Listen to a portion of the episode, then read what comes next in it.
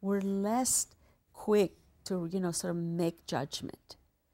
And I think that that's really important in the future, where collaboration is so important, where partnership, where teamwork is so important, and the value of life. As women, we have the capacity to give life. And once you give life, you know how precious it is.